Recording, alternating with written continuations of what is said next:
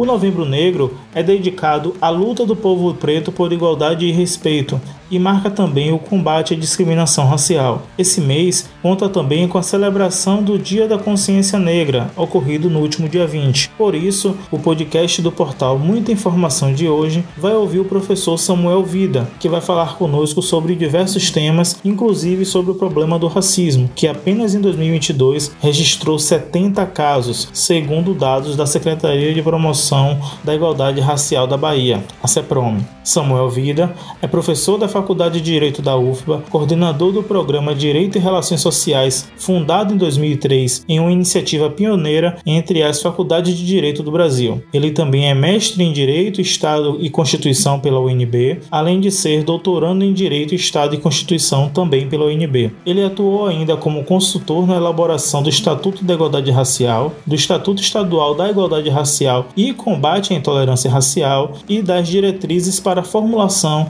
de estatutos municipais da igualdade.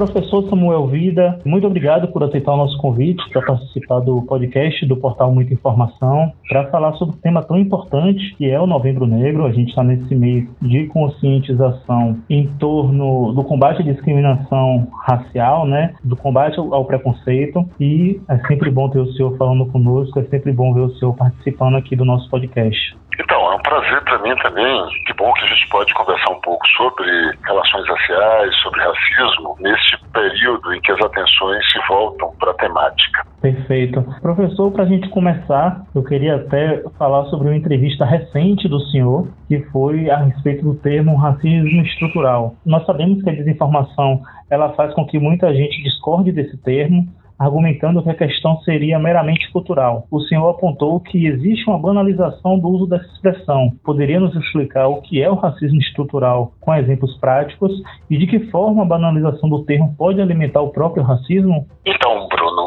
o tema do racismo tem exigido de todo mundo um esforço de compreensão, um esforço de elaboração analítica, teorética muito grande, porque é cada vez mais evidente que o racismo não se limita às manifestações individuais de agressão interindividuais, aqueles episódios em que alguém agride outro, xinga, extrata, etc.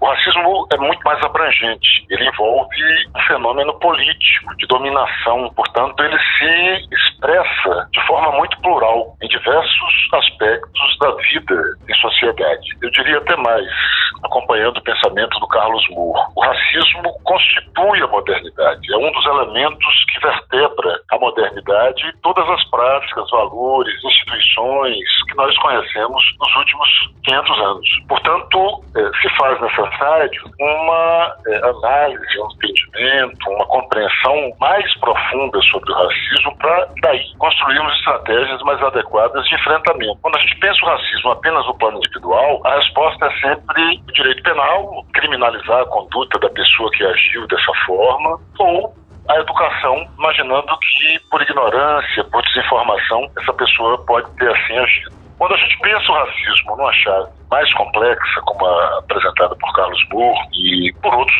estudiosos, a gente entende que o enfrentamento ao racismo precisa de mais elementos, porque o racismo está presente nas instituições, o racismo está presente nas posturas culturais que no cotidiano alimentam as relações sociais, o racismo está presente nas políticas públicas. Então ele se apresenta como um fenômeno que organiza a sociedade. É, a tentativa de qualificá-lo como racismo estrutural é exatamente a busca pela caracterização mais adequada de como o racismo funciona, nesse caso, associando a ideia de uma estrutura, algo que é, é, sustenta e permite a reprodução da sociedade. Eu tenho criticado uma banalização dessa expressão, eu não é, a adoto preferencialmente, porque em torno da ideia de racismo estrutural se se envolve uma noção de ausência de responsabilidade dos sujeitos. Então, se há uma estrutura que reproduz o racismo, o sujeito às vezes se responsabiliza. Recentemente, nós tivemos uma fala do secretário de Segurança Pública da Bahia que dizia algo assim: Nós sabemos que existe o racismo estrutural na polícia, mas nós não podemos fazer nada. Né? Ou seja, é algo maior do que a nossa vontade. Esse modo de conceber o racismo estrutural é profundamente equivocado e transforma num meio de produzir um álibi que banaliza a própria prática do racismo. É como se nós não pudéssemos fazer nada contra estruturas que determinam, que causam efeitos na sociedade é, na forma de manifestações do racismo. Eu discordo dessa leitura. Me parece que mesmo quando o racismo se apresenta dessa forma difusa, profunda, presente nas estruturas, nas instituições, ele tem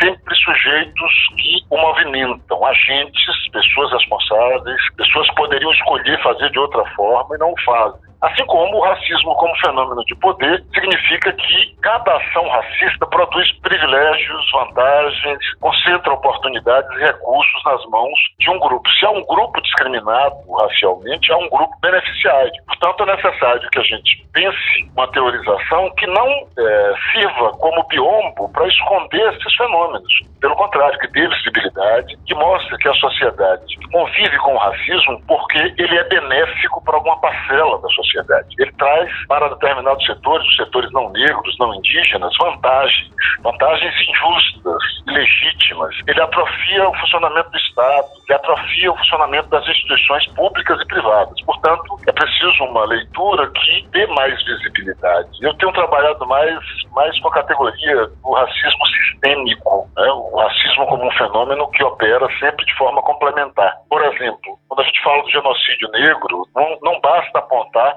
o dedo para a ação de um policial que legalmente executa um jovem. Nós temos que reconhecer que há outras manifestações. O superior hierárquico desse policial, o comandante, o secretário de Segurança Pública, que gere a política de segurança e aposta numa lógica de confronto e de alta letalidade, o governador do Estado, que ordena a política de segurança pública e a polícia. Então, o fenômeno nunca é isolado. É preciso rastreá-lo para identificar corretamente a sua manifestação e cobrar respostas de todos os responsáveis pela sua reprodução e perpetuação no interior da sociedade. Um outro tema importante é falar sobre o Estatuto da Igualdade Racial. O senhor atuou como consultor do Estatuto, que é a principal lei que visa combater o racismo estrutural no Brasil. Em quais pontos o senhor avalia que nós já avançamos e o que ainda precisa ser feito? Quais são as ações emergenciais, assim? Veja bem, Bruno, o Estatuto foi uma conquista importante da comunidade negra brasileira depois de uma, uma peleja de mais de 10 anos. Né? O Estatuto é, tramitou por muito tempo uh, no Poder Legislativo, acabou tendo várias versões, tramitou na Câmara e no Senado, em ambas as casas, por iniciativa do inicialmente deputado Paulo Paim, depois senador Paulo Paim. E em alguns momentos eu tive a oportunidade, junto com outros estudiosos, pesquisadores, intelectuais negros, de propor ajustes para elaborar um projeto mais adequado às necessidades do país. Então, nós trabalhamos introduzindo uma conceituação sobre racismo que não se fazia presente da forma mais adequada na legislação brasileira e tentando destacar algumas áreas prioritárias para uma intervenção pautada no conceito de que o melhor remédio para o combate ao racismo é a adoção de políticas públicas de promoção da igualdade racial, de reparação às injustiças historicamente praticadas, de reconhecimento da diversidade cultural, civilizatória é, existente na nossa sociedade. Então, o Estatuto é nucleado por essas ideias, tenta traduzir aquilo que a Constituição já anuncia de maneira mais sucinta na esfera é, infraconstitucional da legislação federal, de modo a dar suporte para que o Estado desenvolva uma série de políticas públicas sistêmicas, articuladas em todos os eixos de intervenção do Estado, objetivando o enfrentamento eh, ao racismo. Bom, o que é que avançou? Nós podemos dizer que quase exclusivamente nós tivemos avanços na esfera das universidades e, dos, e do serviço público. É, como consequência do Estatuto e de outras movimentações paralelas que foram construídas, nós conquistamos a regulamentação do acesso às universidades públicas por meio de cotas. Hoje, uma lei federal é, regulamenta, disciplina essa política de cotas que antes estava sujeita à autonomia de cada universidade, tanto que algumas sequer adotavam. É, hoje nós temos um sistema de melhoria que fez com que a presença negra nas universidades alcançasse um patamar jamais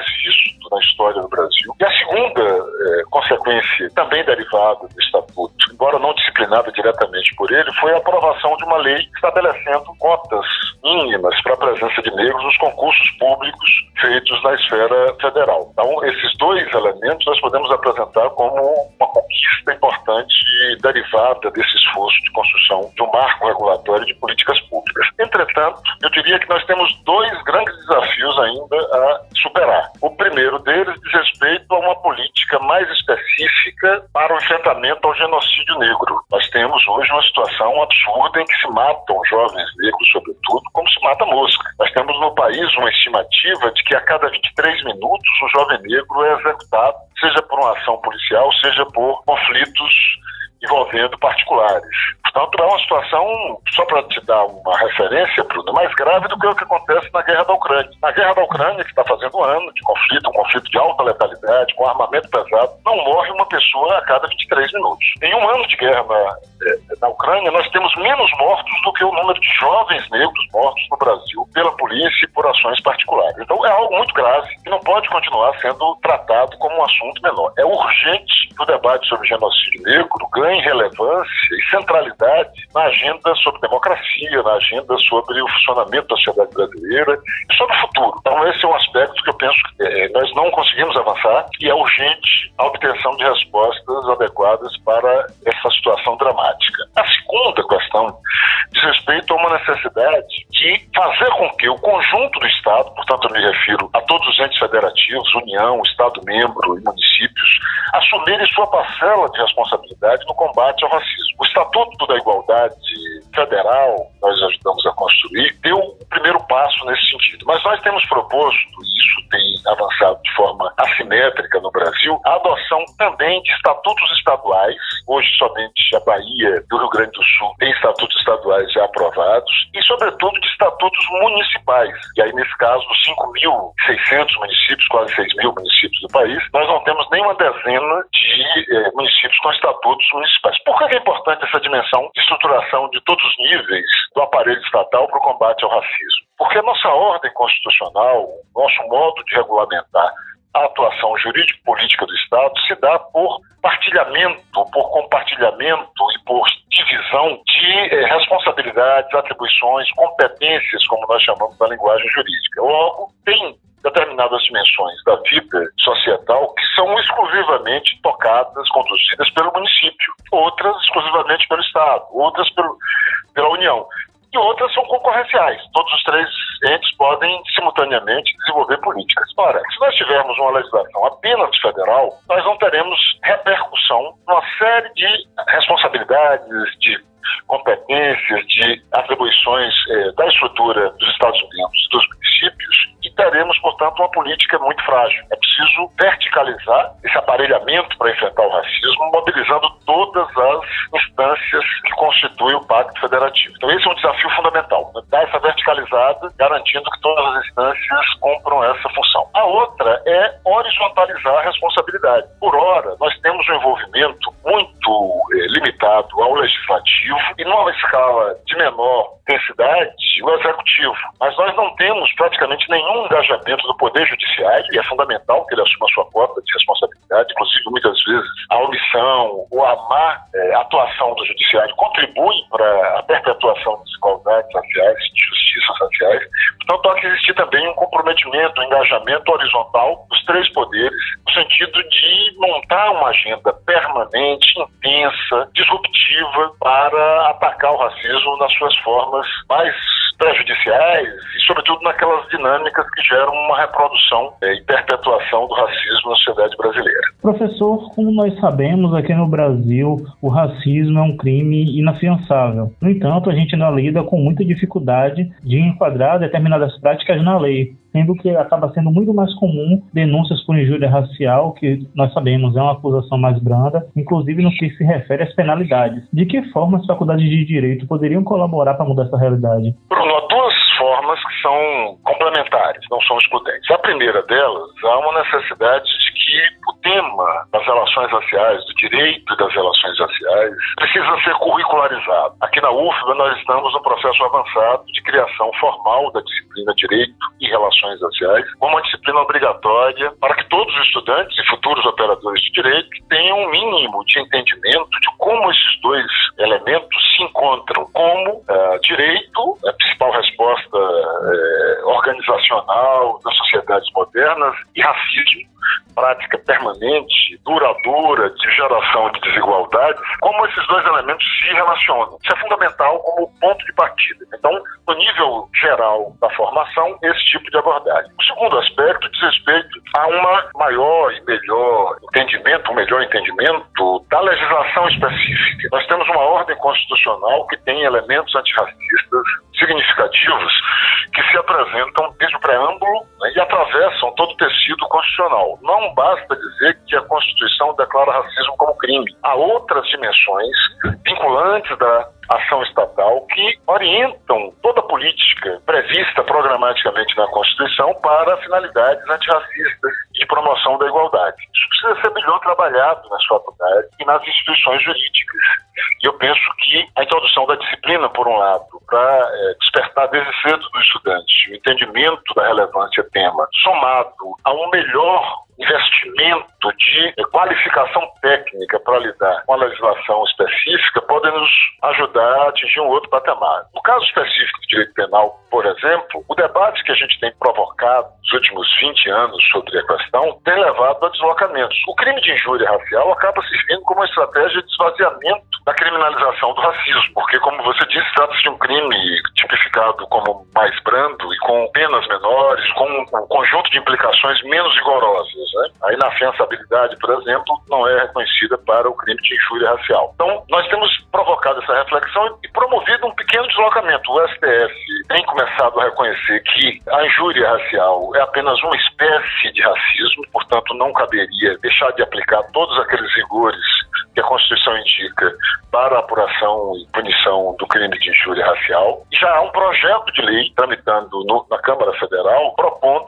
formalmente a equiparação. Então, esse momento em que você consegue articular uma reflexão sobre a conexão entre direito e relações raciais e o melhor estudo do aparato já existente permite sempre um aperfeiçoamento.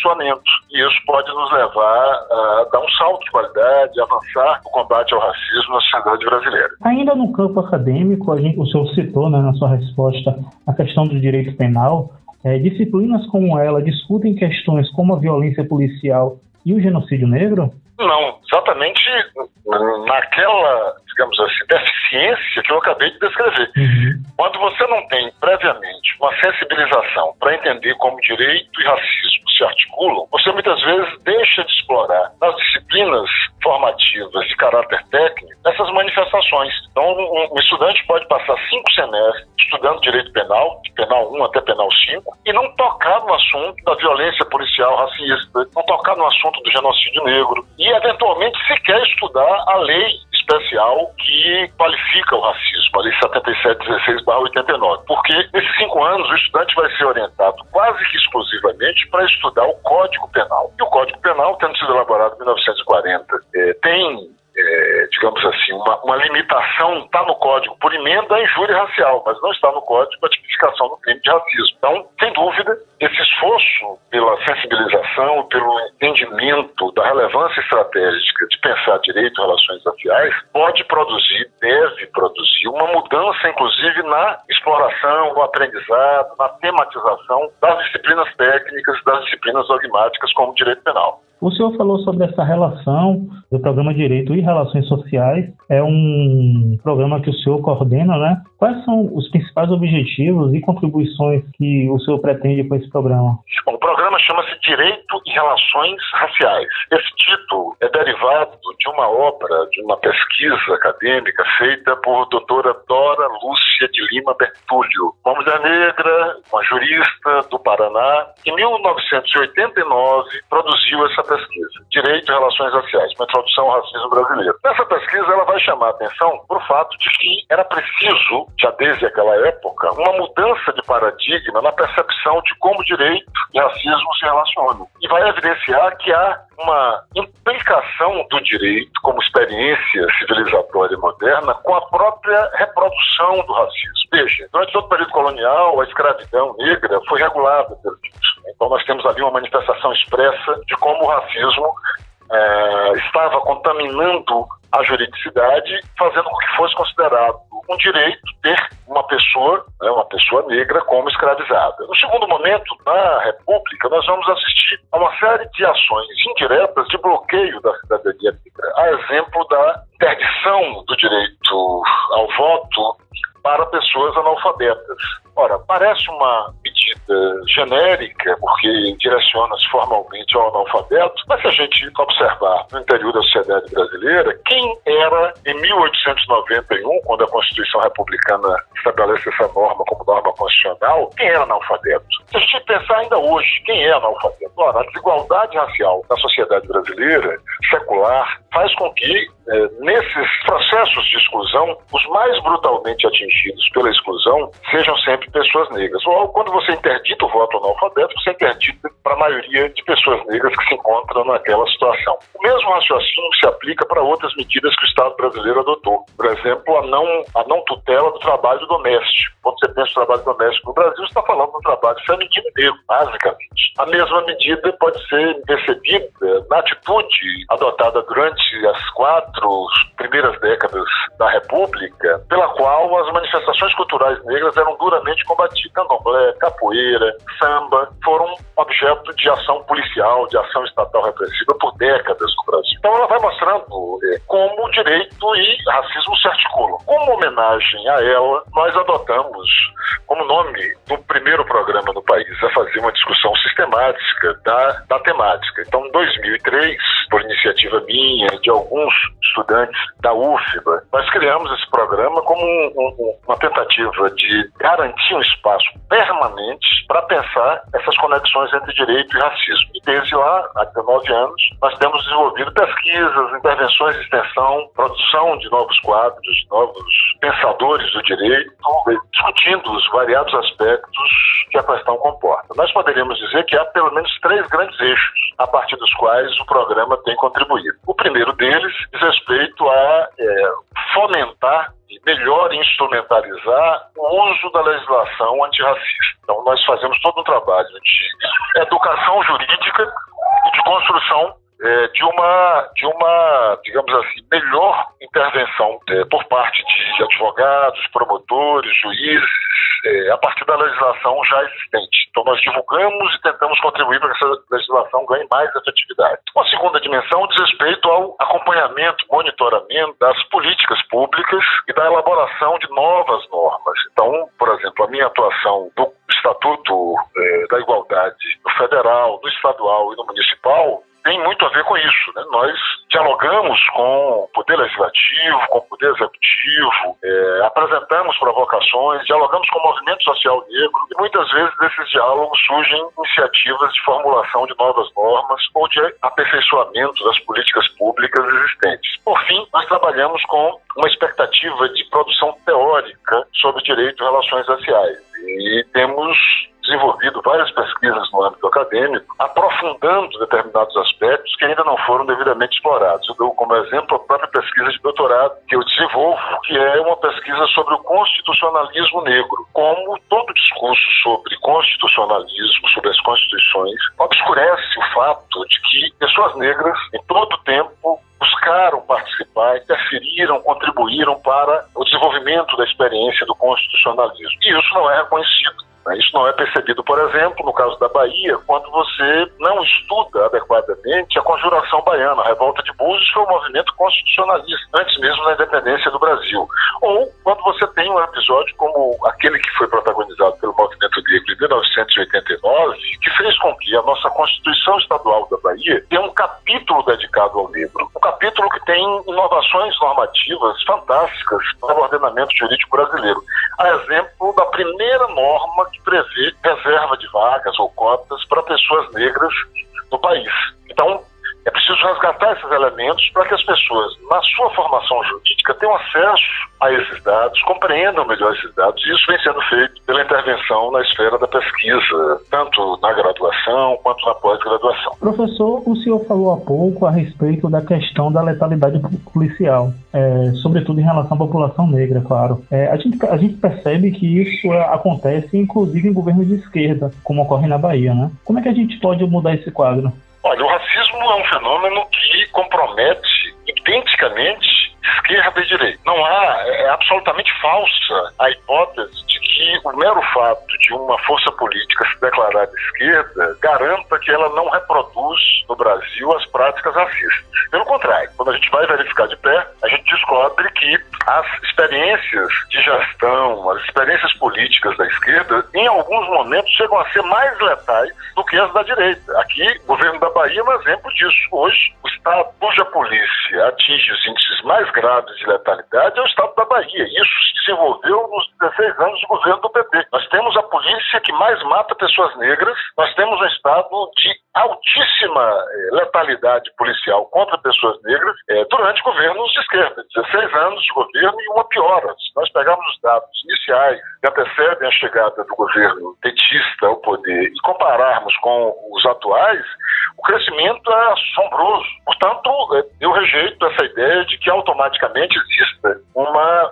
digamos assim, preferência ou uma, um comprometimento por parte da esquerda com o combate ao racismo. Há uma mudança, há uma diferença retórica. Evidentemente que a esquerda retoricamente, no plano discursivo, é, não chancela o racismo, não, não declara ser natural o racismo. Diz né, ter algum compromisso de combate, mas na prática concreta não se verifica isso. Dentre os estados mais violentos e mais engajados com genocídio no Brasil estão estados governados pela esquerda. Ceará, governado pelo PT já algumas gestões, Maranhão, governado pelo PCdoB, já foi governado pelo PDT, também é, em mais de uma gestão, é, Bahia, né? então nós não podemos fazer essa associação simplória. É, é, preciso um debate profundo sobre o que é o racismo, como ele opera, para que nós possamos, inclusive, junto a governos de direita ou de esquerda, disputarmos modificações. A agenda antirracista não é uma agenda que possa ser confinada num campo ideológico ou nas mãos de um partido, seja ele qual for. A agenda antirracista deve ser concebida como uma agenda de toda a sociedade. Mesmo com as diferenças ideológicas que marcam direita e esquerda, o desejável é que todos esses setores tenham um mínimo de compreensão sobre o que é o racismo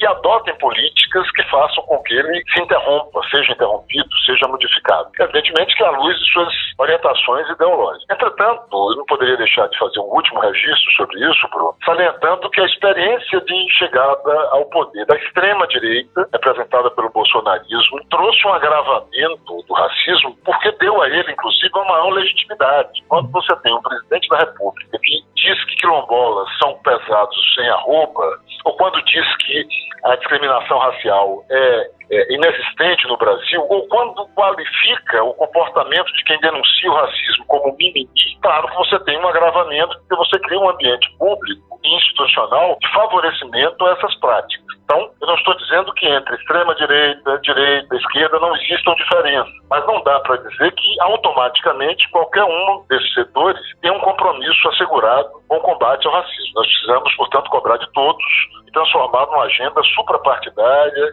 capaz de ser movida pelas pessoas negras, sobretudo, né, pela própria cidadania negra, que precisa estar nos espaços de poder, que precisa ser reconhecida como produtora e agente das transformações e das parcelas não negras comprometidas com a democracia. O racismo não é um problema é, que diz respeito apenas à vida das pessoas negras.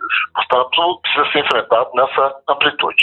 Outro tema igualmente importante é a respeito da vigilância da linguagem, inclusive com a abolição de termos que são considerados racistas. É, nessa lista a gente tem criado mudo, doméstica, denegrir. Como é que a gente pode atuar nessa vigilância para que a gente de fato veja a abolição desses termos? Veja bem, a linguagem é um fenômeno político, a linguagem é um fenômeno que veicula poder. A linguagem não é uma mera técnica ou um mero recurso de nomear as coisas. Né? É, então, nesse sentido, o cuidado com a linguagem para buscar evitar, né, para buscar reelaborar os termos depreciativos que foram normalizados no Brasil é uma necessidade, é parte de uma aganda antirracista. Então, é, é preciso sim pensar a respeito de expressões como mulata. Mulata, etimologicamente, vem de mula. Seria razoável a gente continuar chamando pessoas mestiças de é, é, pessoas é, comparáveis a mulas, parece algo, inclusive, grosseiro, de mau gosto, absolutamente questionável, e eu não vejo nenhum prejuízo em superarmos o uso é, e pensarmos em outras atribuições. Hoje nós temos outras formas de nomear e muito mais respeitosas. Então é algo que deve ser construído, mas eu só faço uma observação de cautela em relação a esse campo de luta antirracista. Ele não pode ser concebido como uma tarefa do Estado. Ele não pode ser concebido como algo impositivo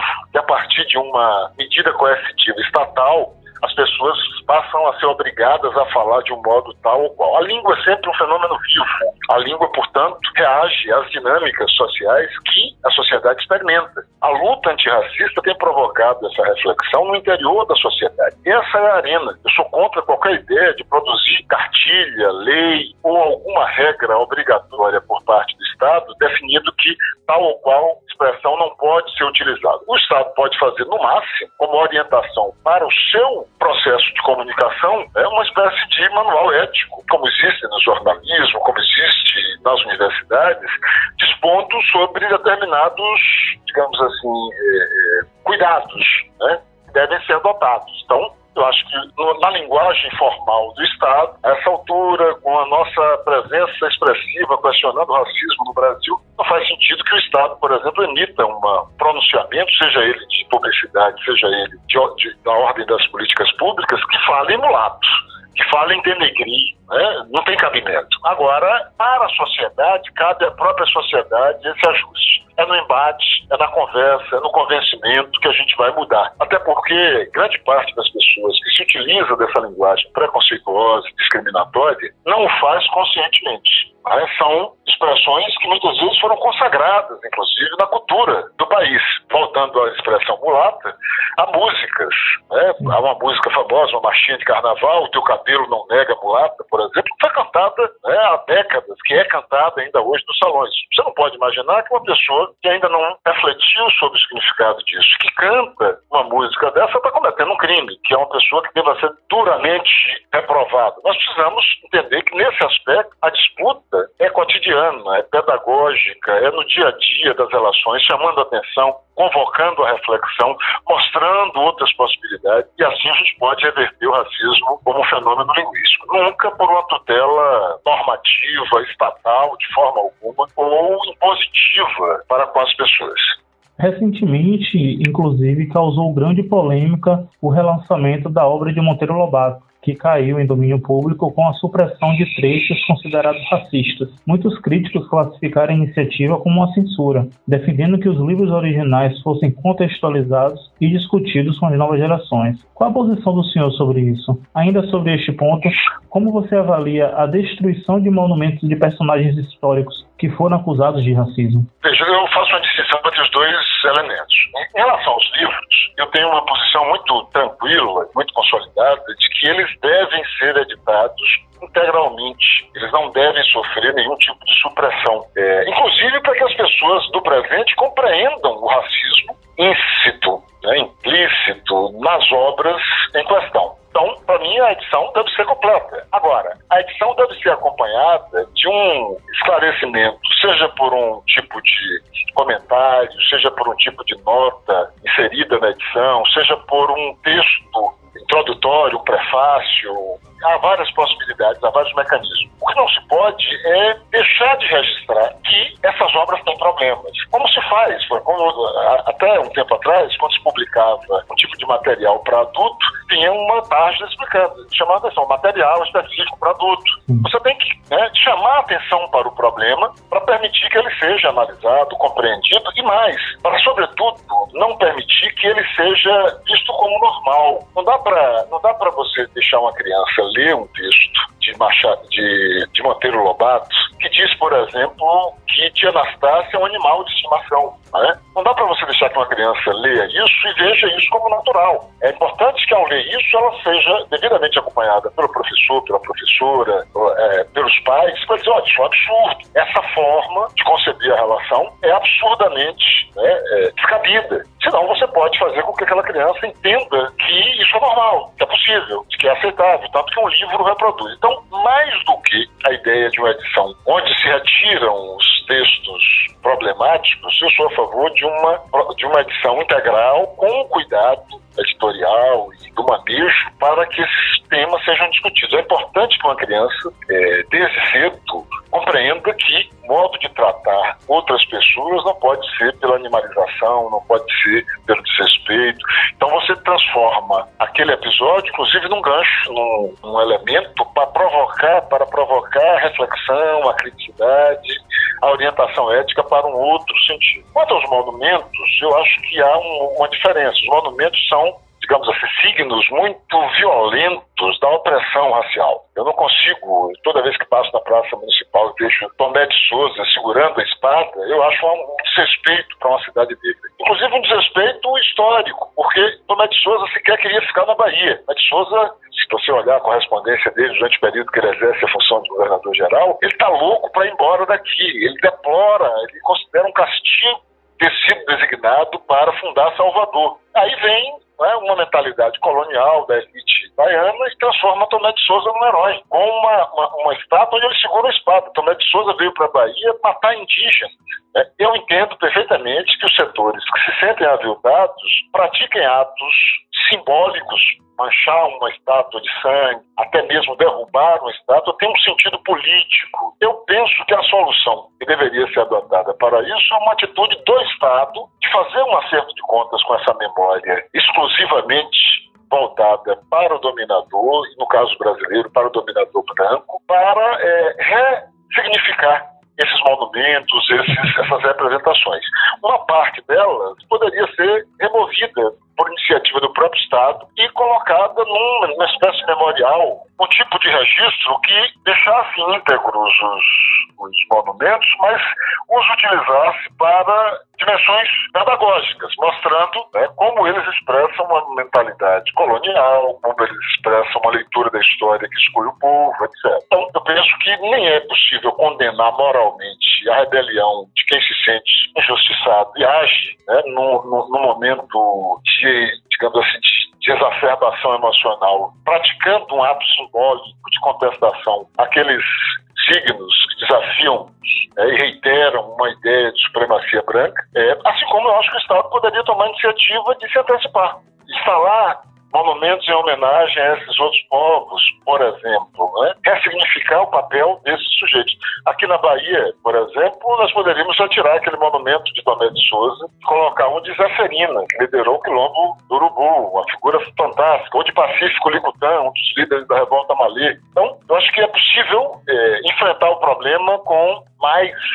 iniciativa por parte do Estado e entendendo os significados políticos dos atos de insurgência e de crítica eh, iconoclasta adotados pelos que não se sentem representados por essa forma hegemônica, colonial, brancocêntrica de representação. Professor, a chamada política identitária vem sendo tema recorrente de debates no ambiente acadêmico. Os críticos dizem que estamos compartimentalizando ainda mais a sociedade e gerando uma escalada de tensão social. Como é que o senhor vê isso?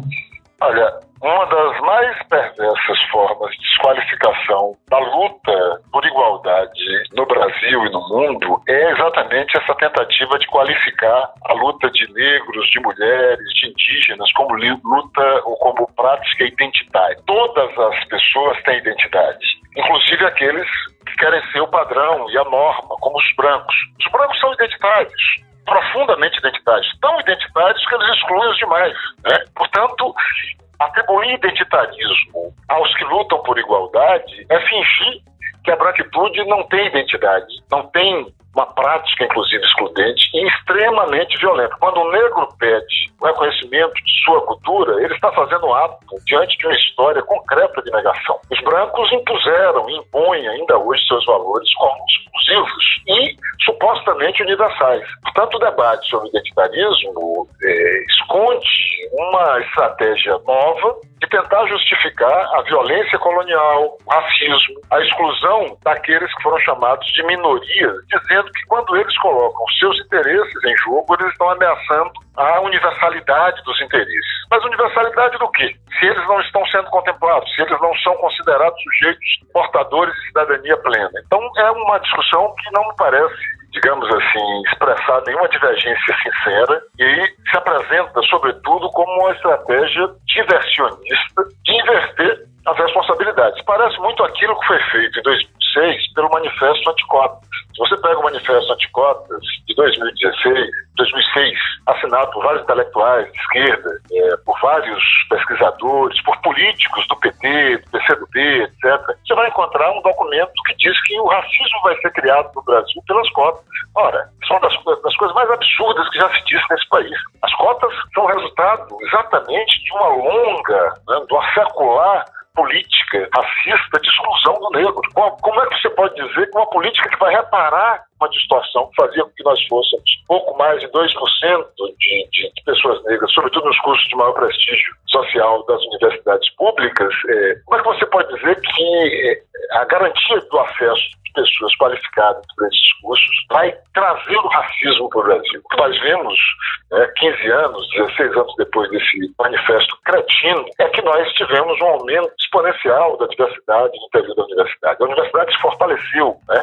E o identitarismo funciona como o mesmo tipo de argumento. Você não pode discutir a necessidade de uma legislação específica para o negro, que seria identitarismo. Né? Mas você pode tolerar é, o genocídio negro. Você pode tolerar né, a ausência dos negros no espaço de poder. Nós temos uma subrepresentação brutal dos negros na política, na economia. Saiu uma pesquisa essa semana dos 500 mais importantes executivos do Brasil, apenas três podem ser considerados negros, sendo que dois deles são pardos e um apenas preto.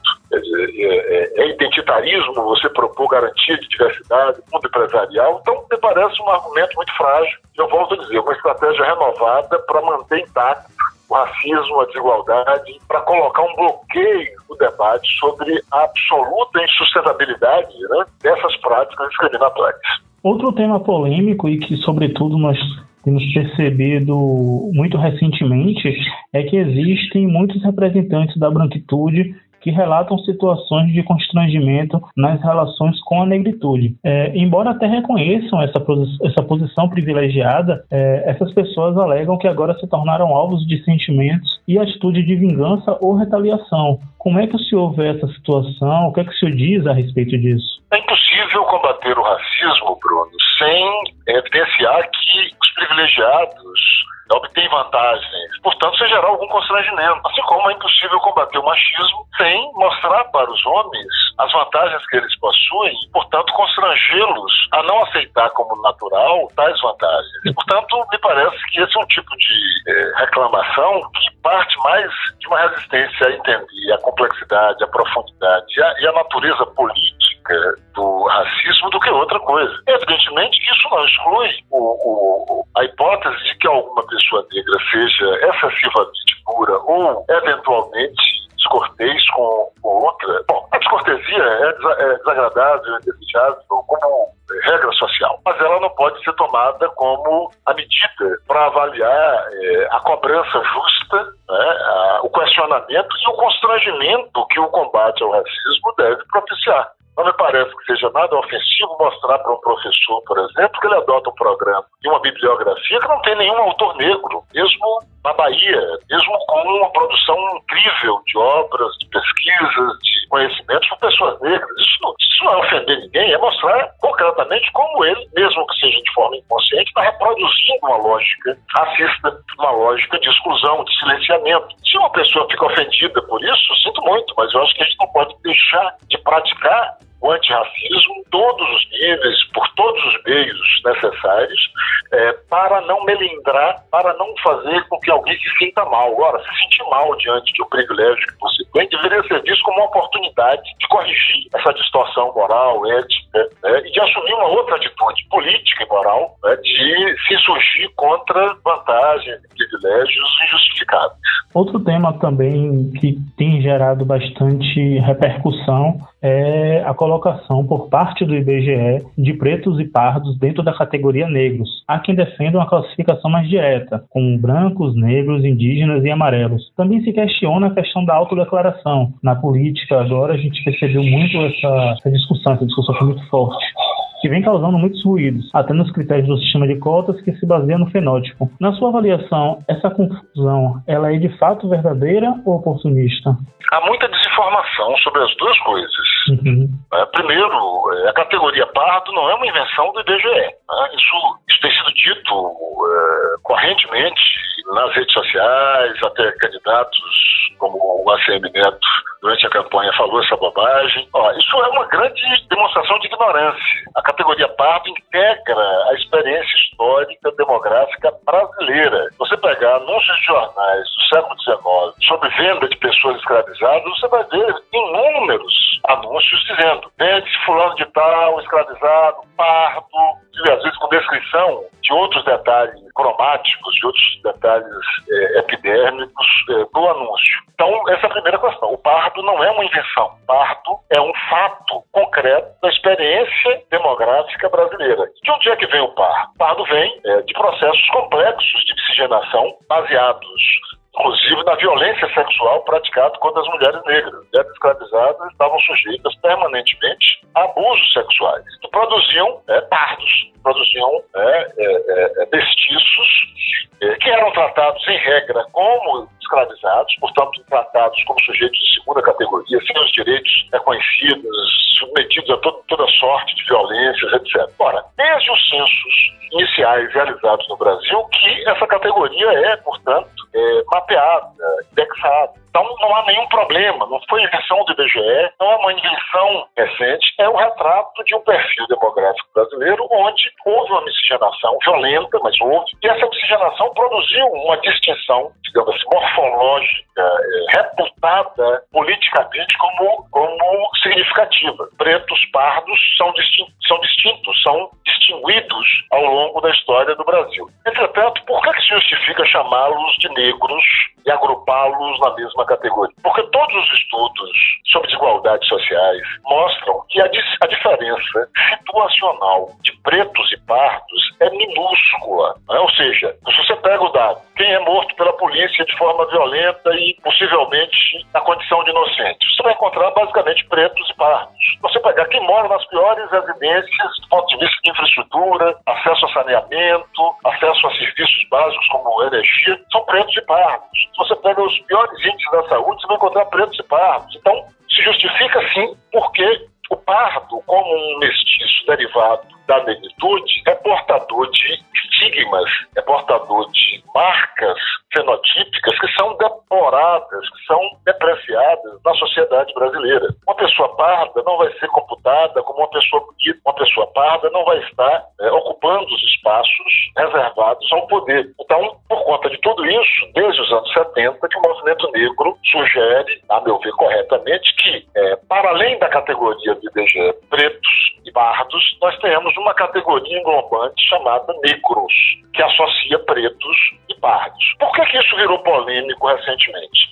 Porque a partir do momento que nós passamos a ter políticas de reserva de vagas para pessoas negras, incluídas, portanto, as pardas, pessoas brancas passaram a se reivindicar pardas para ter acesso a essas políticas e usam como argumento critérios inconsistentes. Por exemplo, ah, mas eu não sou branco no Rio Grande do Sul. Ora, os brancos têm uma variedade tão grande de tons de pele quanto os negros. Não existe um só tipo de negro, de, de preto, inclusive. Se você for para a África subsaariana, você vai encontrar um degradê de intensidade de melanina impressionante. Né? É, então, veja, em nenhum momento nós estamos dizendo que existe um branco que possa ser medido por um único padrão. Nós temos uma diversidade branca. Há pessoas brancas com pele mais morena, há pessoas brancas com pele mais clara, há louros, há, há pessoas com cabelo preto há pessoas com cabelos ruivos, todos são brancos, são tratados como brancos. Por isso a gente tem dito para a política de cotas, para a heteroidentificação, que o critério é o fenótipo e o reconhecimento social. Ou seja, aquele sujeito que está dizendo se pardo seria parado pela polícia como suspeito,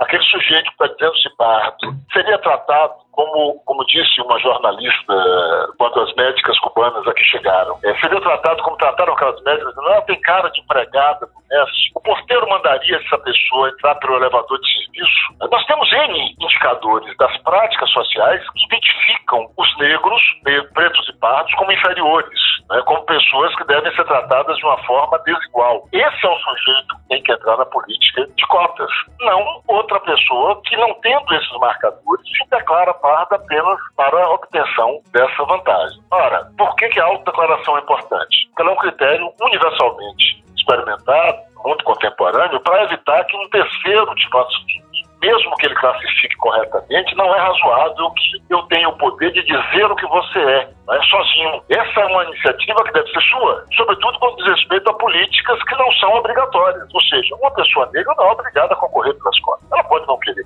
Então não é um terceiro que vai dizer que ela é negra que tem que é, é, é, disputar as cotas. A autodeclaração preserva esse sentimento de gestão de sua própria vida e de, de autodefinição. Entretanto, ele não é absoluto. Nenhuma autodeclaração é absoluta. A autodeclaração é apenas é um primeiro momento. A heteroidentificação é o que vai confirmar a pertinência da sua inclusão naquele grupo para o qual a política foi dirigida. Vamos tomar um outro exemplo para ficar mais claro. Se a autodeclaração fosse absoluta, eu poderia me inscrever no concurso e dizer eu sou deficiente, eu me sinto deficiente. Uhum. Não é assim. Né? Para ser deficiente, você tem que ter objetivamente uma deficiência comprovada. No caso do deficiente, um laudo médico vai dizer essa pessoa tem X limitação visual, tal ou qual problema. Né?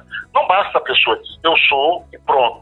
Embora no primeiro momento, ela se autodeclara deficiente. O mesmo vale para a autodeclaração racial. No primeiro momento, você diz o que você é, mas vai ser conferido se isso é compatível com aquilo que socialmente se admite como definidor da identidade racial no Brasil. Por isso, uma comissão de heteroidentificação vai, num contato presencial, analisar o seu fenótipo exclusivamente seu fenótipo e declarar se você integra ou não aquela cota eh, reservada para o concurso. Não há nada de abusivo nisso. Pelo contrário, é uma medida necessária para conter fraudes escandalosas que já ocorreram burlando o sistema de cotas.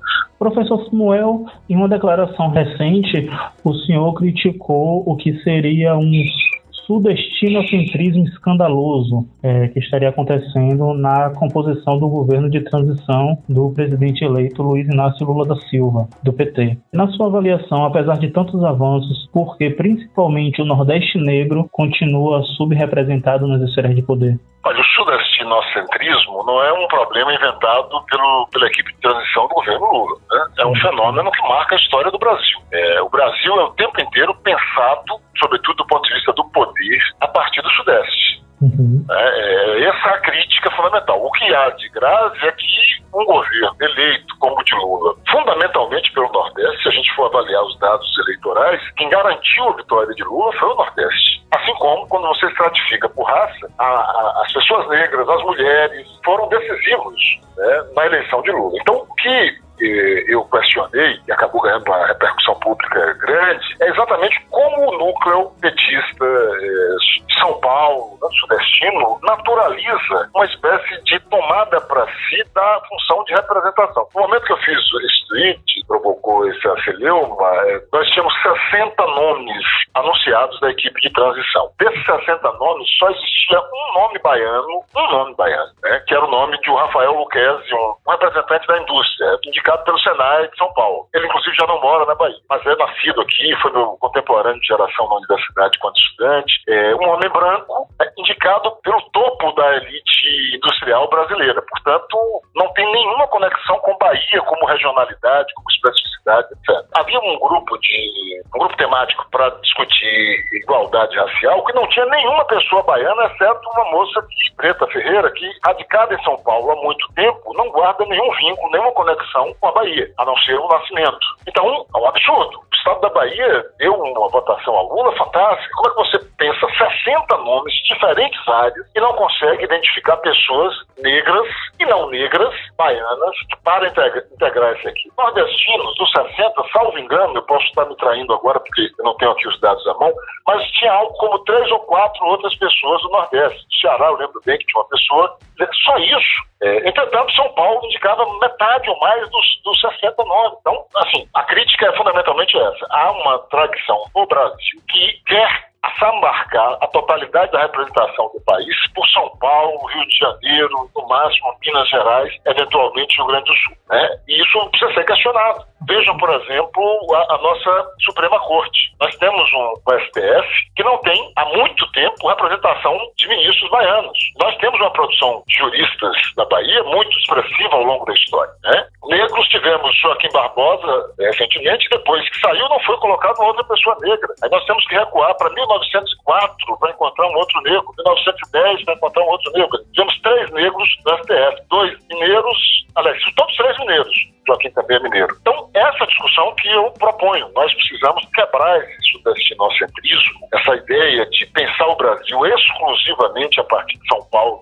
de Janeiro, e garantir uma noção de representação mais diversa. E a Bahia não pode estar fora disso. A Bahia tem um papel histórico, contemporâneo, que não pode ser negado. Então, não é bairrismo, não é a ideia de uma baianidade xenofóbica em relação às outras identidades, nada disso. É apenas a garantia de que a nossa especificidade racial, cultural, regional tenha garantida a devida representação, o devido reconhecimento pelo papel histórico e contemporâneo que cumpre para a formação é, do Brasil, para a representação é, da brasilidade. Então é basicamente isso, é uma crítica, produziu resultados, depois dessa crítica da repercussão dela, vários nomes foram incluídos, o nome de pessoas negras, em mais de um grupo temático, ampliou-se bastante a presença nordestina, e eu penso que uma das características da dinâmica democrática é exatamente a gente poder criticar eu apoiei Lula, fiz campanha, votei, não me arrependo, mas quero ter direito de questionar, de duvidar, de discordar, de propor alternativas, sempre que julgar interessante. E, sobretudo, a partir de uma noção de que um governo que pretende reconstruir a democracia no Brasil, garantir a possibilidade de atingimento de um patamar de compromisso com a democracia, tem que ter como centralidade o combate ao racismo, o combate ao machismo e o combate às desigualdades regionais. Nós não podemos aceitar que, mesmo que exista um programa eventualmente avançado, ele seja executado por paulistas apenas. Os nossos quadros, como ficam, né? e o nosso legado, e o nosso papel como protagonista na construção dessa sociedade brasileira. Ele deve ser, evidentemente, devidamente reconhecido e eu vou sempre lutar por isso. Ainda falando em relação ao governo Lula, professor, após o desmonte patrocinado em muitas esferas pelo governo Bolsonaro, o que o senhor acredita que é mais importante que seja abordado no futuro governo em relação à luta por igualdade racial? Tudo.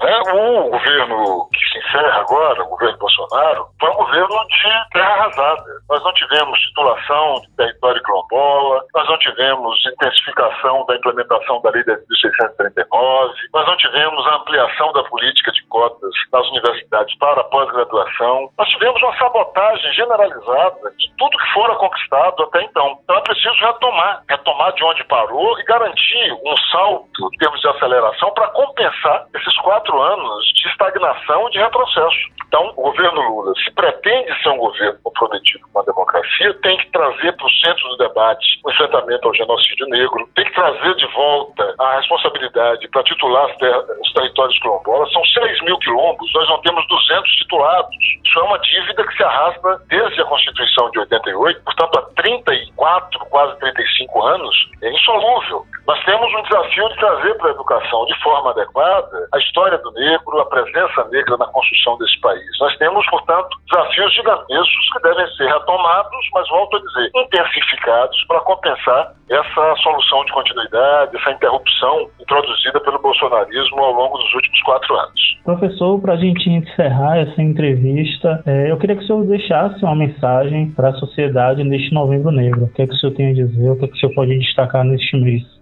Olha, eu tenho usado muito um moué, como a gente diz no terreiro de candomblé, um ditado, um provérbio, muito reproduzido nos terreiros, que eu venho resgatando desde os anos 90 como uma espécie de divisa, né? uma espécie de slogan, de lema, que norteia minha leitura do Brasil e minha atitude como intelectual, como militante, como cidadão. Esse provérbio diz o seguinte: quem dorme com os olhos dos outros não acorda a hora que quer. Portanto, eu, eu quero deixar essa mensagem. É preciso que as pessoas negras enxerguem com seus próprios olhos, considerem o seu legado. Nós temos uma contribuição para esse país fantástica, e não é só do plano da cultura, do samba, do carnaval, todos os domínios, inclusive naqueles mais sofisticados do pensamento teórico, a partir das nossas tradições. Nós temos uma episteme negra, eu trabalho, por exemplo, na minha pesquisa de doutorado, como referência teorética e metodológica, o que eu tenho chamado de exuêutica jurídica, tomando a figura mito-epistêmica de Exu como referência para pensar determinadas teorizações. Nós temos, portanto, muita riqueza e é preciso que nós nos apropriemos dela essas riquezas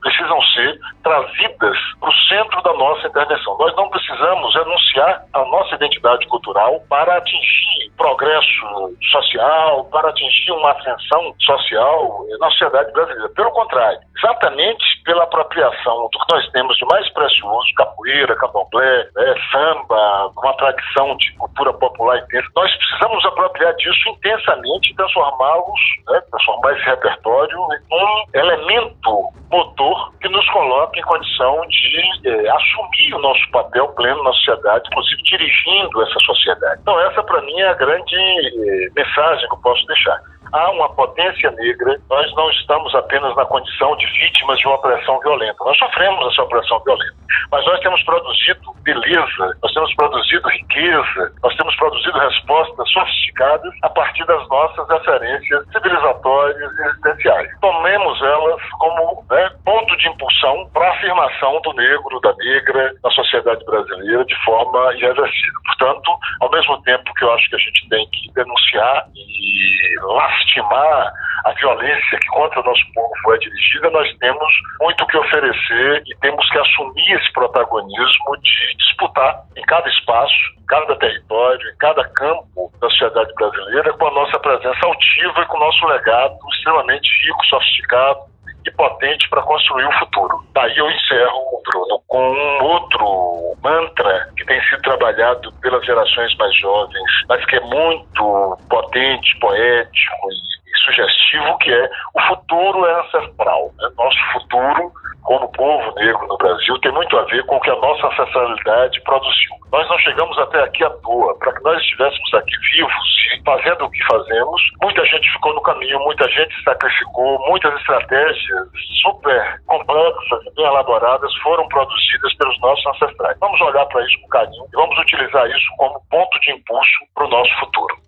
Professor Samuel Vida, muito obrigado pela sua participação no podcast do portal Muita Informação. É sempre um prazer ter o senhor por aqui. Agradeço muito pela sua participação mais uma vez, até porque esteve aqui falando sobre um tema tão importante que é o Novembro Negro e o combate à discriminação racial. Ok, Bruno, foi um prazer para mim também. É sempre bom perceber como o portal mantém-se atento às pautas mais caras para o povo, para a sociedade baiana. Portanto, eu agradeço pela oportunidade, parabenizo pela coragem de estar tratando desses temas sensíveis e desejo vida longa ao portal e que a gente possa se encontrar outras vezes para discutir não só problemas, mas pensar soluções para a nossa sociedade. Um grande abraço. Siga a gente nas nossas redes sociais e até o próximo podcast.